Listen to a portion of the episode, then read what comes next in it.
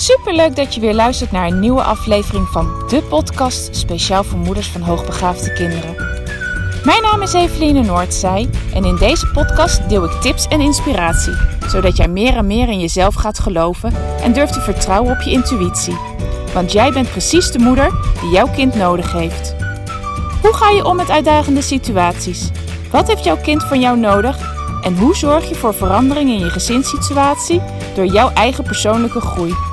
Ik heb er veel zin in om dit allemaal met jou te delen. Dus laten we voor vandaag maar gaan beginnen. Een nieuwe dag, een nieuwe podcast. Ha, lieve luisteraar. Super leuk dat je er weer bij bent. Vandaag wil ik even de podcast beginnen met ehm, de uitleg waarom ik zo vaak voorbeelden geef uit mijn eigen situatie. En dat is helemaal niet omdat ik iemand ben die heel graag continu over zichzelf wil praten. En al helemaal niet om te laten weten van hoe goed ik het allemaal wel doe. Uh, mocht je vervent luisteraar van deze podcast zijn, dan hoop ik dat je af en toe ook hoort dat bij ons niet altijd alleen maar koek en ei is. En dat is zeker ook niet zo. Hè? Het opvoeden uh, van onze vier kinderen gaat ook bij ons met uh, ups en downs. En er zijn ook gewoon periodes dat het echt niet lekker loopt. En waarvoor ik heel veel vertel over onze eigen situatie. Nou, dat is aan de ene kant omdat ik het onprettig vind om ja, situaties van, van cliënten, van andere ouders, uh, uitgebreid hier in de podcast te vertellen. Ik wil toch gewoon graag dat ze zo anoniem mogelijk zijn. En het inspireert heus wel eens tot een bepaald uh, onderwerp te bespreken. Maar ik wil niet dat. Uh, dat andere ouders het gevoel hebben dat ik hun verhaal gebruik. en al helemaal niet dat ik zoveel vertel dat ze misschien voor andere ouders ook herkenbaar worden. En dat is dus privacy, heeft dus met privacy te maken. Dus vandaar dat ik daar niet vaak op inga. Maar het kan wel zijn dat het me inspireert tot een bepaalde, bepaald onderwerp voor een podcast. En uh, het geven van voorbeelden, ja, ik vind dat zelf een hele fijne manier om ja, te illustreren wat ik eigenlijk bedoel, wat, wat het punt is om te maken. En om jou ook wat meer context te bieden, zodat je beter begrijpt wat ik bedoel met een bepaalde tip. Nou ja, mocht je dat echt heel vervelend vinden dat ik dat doe, ja, sorry. Maar ja, dan moeten we misschien concluderen dat deze podcast niet voor jou bedoeld is. En dat is prima, dat kan. Hè? Dan, uh, dan vind jij misschien de podcast van anderen. En er zijn heel wat podcasts uh, die gemaakt worden over hoogbegaafdheid. Hè, als je zeker in Spotify even googelt, dan kan je. In Spotify googelen. In Spotify het opzoekt. Dan zal je heus wel wat vinden. En mocht je dit wel heel fijn vinden, nou leuk, leuk dat je er dan ook bij blijft. Uh, maar dan weet je in ieder geval even waarvoor ik zo vaak voorbeelden geef uit mijn eigen situatie, uit mijn eigen gezinssituatie. En vandaag wil ik het eigenlijk heel erg met je hebben. En dat is heel bewust dat ik je mijn eigen verhaal vertel uh, over waarvoor wij de keuzes hebben gemaakt elke keer die we hebben gemaakt. En mocht je ons verhaal nog niet kennen, uh, nou, ik ben getrouwd met Martin en samen hebben wij vier kinderen. Inmiddels zijn ze bijna 13, uh, 11, bijna 8 en bijna 5. En wij hebben al de afgelopen jaren, zeg maar vanaf het moment dat onze oudste naar school ging met vier jaar, al heel wat struggles gehad. Onze oudste twee kinderen hebben drie scholen gehad. Onze derde heeft twee scholen gehad. En onze jongste is nog nooit naar school geweest. En de vele wisselingen van scholen en de ervaringen die we daar hebben opgedaan. In combinatie met iets wat ik van binnen heel erg sterk altijd gevoeld heb. Namelijk, ik laat mijn kinderen niet eerst kapot gaan voordat ik de hulp kan krijgen of voordat ik kan, de stappen kan gaan zetten die ze daadwerkelijk nodig hebben om evenwichtig op te kunnen groeien, hebben gemaakt dat wij dus heel wat keren voor een schoolwisseling hebben gekozen en uiteindelijk in 2020 uh, toen in de coronatijd, toen ze thuis kwamen te zitten en wij ervaarden dat ze daar echt, echt van opbloeiden, uh, besloten hebben om de kinderen mee op reis te nemen. Dat is in ieder geval al één grote passie van mij, is, uh, is het reizen. Dat zit er al van, ja, van puber af aan in. En om dat te combineren, hè, aan de ene kant de kinderen te kunnen bieden wat ze nodig hebben, namelijk uh, het, het, thuisonderwijs, en dan wel vormgegeven op onze manier, in combinatie met uh, mijn passie, het reizen, en daarin de kinderen ook mee te nemen naar andere landen, uh, daarin ja, het, eigenlijk het, ook het thuisonderwijs een bepaalde context te bieden in elk land. Je, kan zo ontzettend veel leren van aardrijkskunde tot geschiedenis, tot nou ja, je, je kan het opnoemen en dat kan juist ook heel goed als je aan het reizen bent. Dus die combinatie, die, die beslissing voor die combinatie hebben wij gemaakt in 2020 en tot op heden doen we dat nu nog steeds. En dat heeft alles te maken met het feit dat uh, ik altijd heel sterk heb gevoeld. En mijn man ook wel, maar in, op een andere manier. Hij vond het wel heel lastig om die.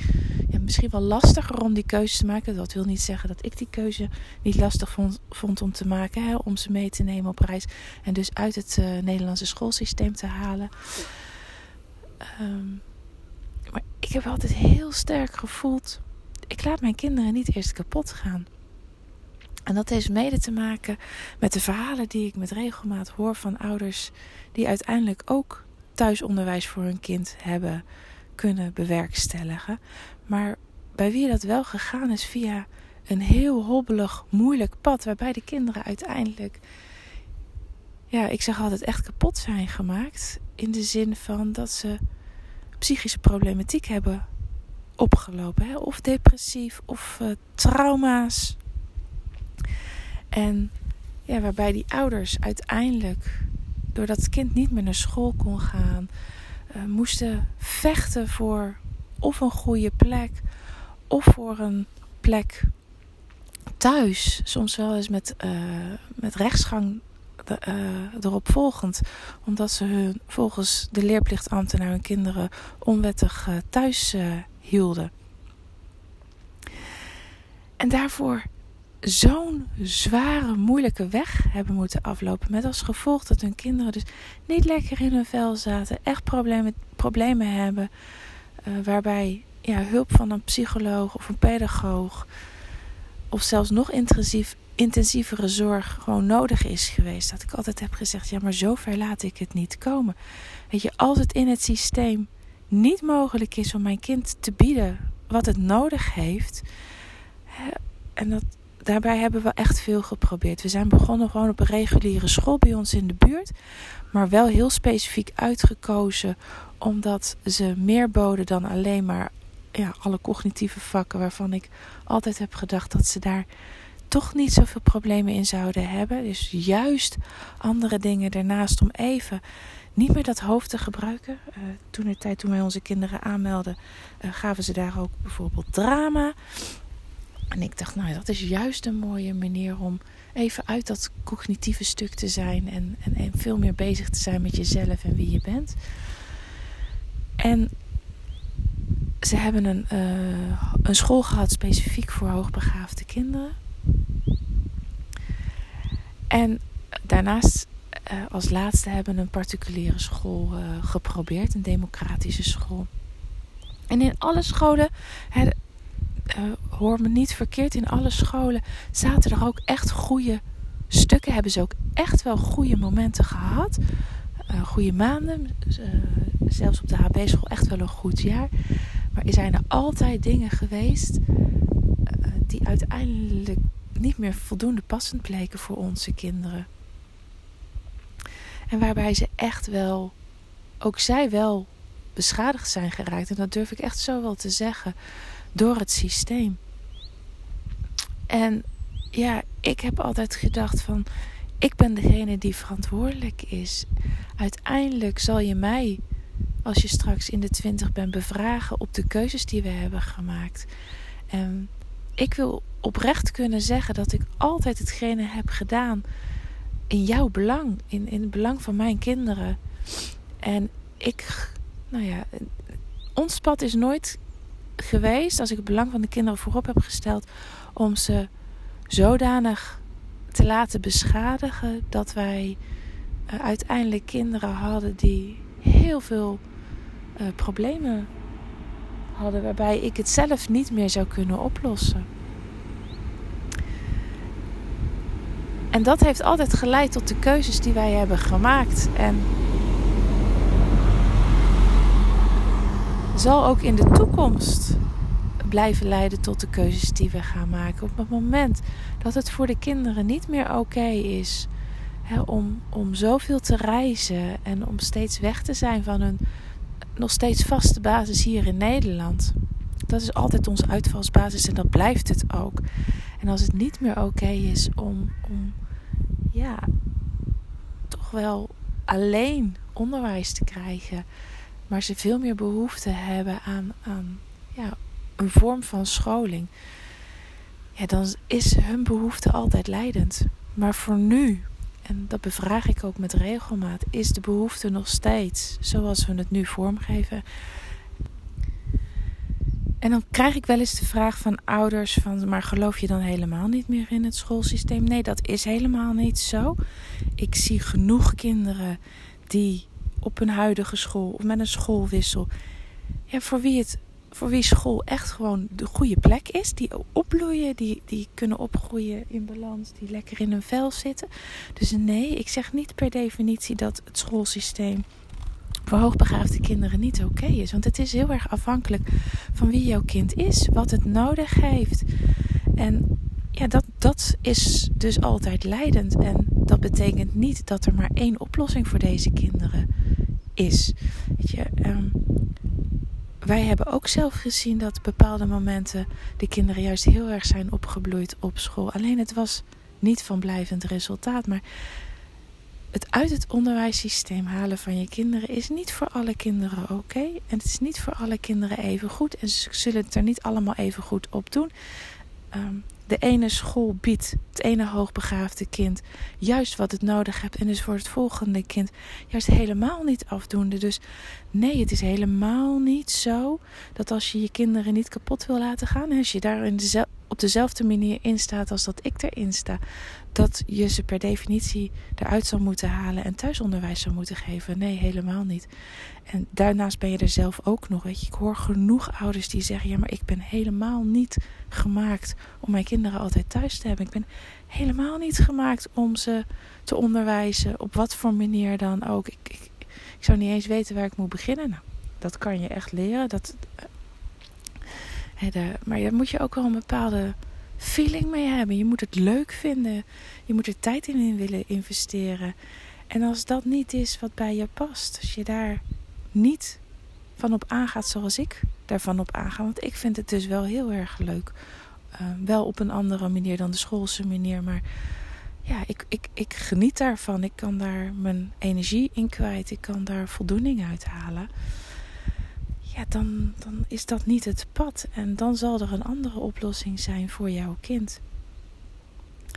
En welk pad jij daarin bewandelt, ja, dat is heel erg afhankelijk van, van wat jouw kind nodig heeft. En denk dat dat voor, voor jou, als je zegt van ja, weet je, wij zitten nu ook in zo'n situatie waarin we heel graag willen dat mijn kind krijgt wat het nodig heeft om, om stabiel te blijven, om in balans te blijven, om uiteindelijk op te kunnen groeien en te kunnen leren en de vaardigheden te kunnen opdoen die het nodig heeft om straks in zijn volwassen leven lekker verder te kunnen leven dan zijn er zoveel stappen die je kan nemen. En kom je daar zelf niet helemaal uit, ga met iemand in gesprek die jou daarbij verder kan helpen. Het ehm, eerste belangrijke is dat je weet wat jouw kind nodig heeft. En ik denk dat jij, ook ben je er misschien nu niet van bewust, diep van binnen heel goed weet wat jouw kind nodig heeft. Jij weet wie jouw kind is en waar het het goed op doet. En als je dat helder hebt, dan kan je ook kijken wat de vervolgstappen zijn. En daarin zijn er heel veel mogelijkheden. En nogmaals, vind je dat zelf lastig om te bepalen? Ja, schakel de hulp in die je, die je in kan schakelen. Dat kan een orthopedagoog zijn, kan een psycholoog zijn. Het kunnen ook vrienden zijn of kennissen zijn. Het kan op social media zijn met mensen die je voorzien van tips. Dus zoek een weg Maar het is niet nodig als jouw kind nu nog niet op de juiste plek zit en je ziet dat het niet goed met je kind gaat, om alleen maar dat pad te blijven volgen met het, de grootste kans dat jouw kind uiteindelijk uh, ja, er beschadigd van raakt. En nou ja, dit is mijn verhaal, dus mijn kant van het verhaal. En ik benoem het de laatste dagen in de podcast al vaker. Hè? De vijftigste podcast komt eraan. En ik heb aangegeven van bij de vijftigste podcast ga ik iets anders doen. Ik ga een interview afnemen. En wat ik uh, in overleg met mijn dochter heb afgesproken is dat ik haar mag interviewen. En in die podcast zal heel erg centraal staan hoe zij de afgelopen acht, negen jaar van haar leven, vanaf het moment dat zij uh, naar school ging. En misschien pakken we zelfs al wel de peuterspeelzaal. Daar heeft ze ook nog wel echt uh, herinneringen aan. In de zin dat ze weet hoe ze het daar ervaren heeft. Ga ik je meenemen. Ik ga haar bevragen. We hebben afgesproken dat we het ook niet voorbereiden. Behalve dat ik haar heb aangegeven uh, hoe we het ongeveer gaan doen. Is namelijk dat ik haar vragen ga stellen en dat zij daar gewoon open en eerlijk antwoord op mag geven. Maar wel dat we geen namen van leerkrachten noemen, geen namen van scholen. nou.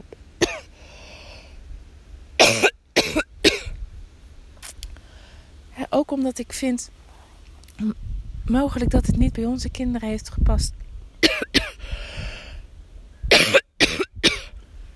Maar ik weet dat het voor andere kinderen wel oké is geweest. Ik ga me heel even pauze zetten, want ik blijf hoesten. Ja, ik hervat hem weer. Ik hoop dat ik er weer ben. Maar voor andere kinderen kunnen die scholen juist wel heel goed zijn.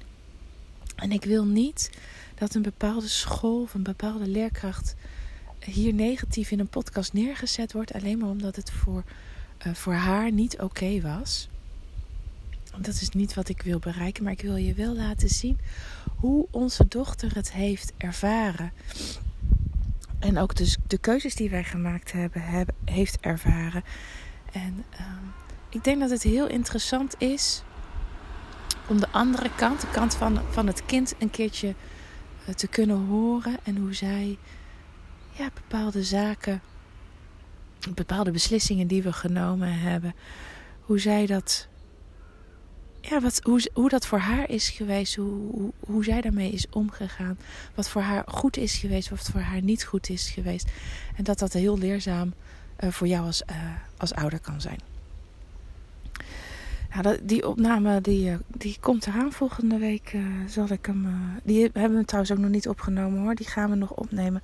Maar volgende week staat die online. Dus nou, mocht je uh, de kant van, een, uh, van het verhaal van mijn dochter willen horen, uh, podcast nummer 50 zal het hem, dat zal hem zijn. Maar ja, de boodschap van, van, van vandaag is echt: laat je kind niet kapot gaan. Er zijn zoveel andere opties. ga daar naar op zoek. Als je weet dat je kind het niet goed doet in de huidige situatie. Hè? Straks gaan de scholen weer beginnen en jij, je weet, nou, dit, dit is gewoon niet het pad wat we moeten bewandelen in het belang van mijn kind. Weet dat er zoveel andere mogelijkheden zijn en ga, ga die onderzoeken. Ik hou het hierbij. Fijne dag en we spreken elkaar snel weer. Dankjewel dat je de moeite in ieder geval weer hebt genomen om deze podcast te beluisteren. Tot snel. Doei doei.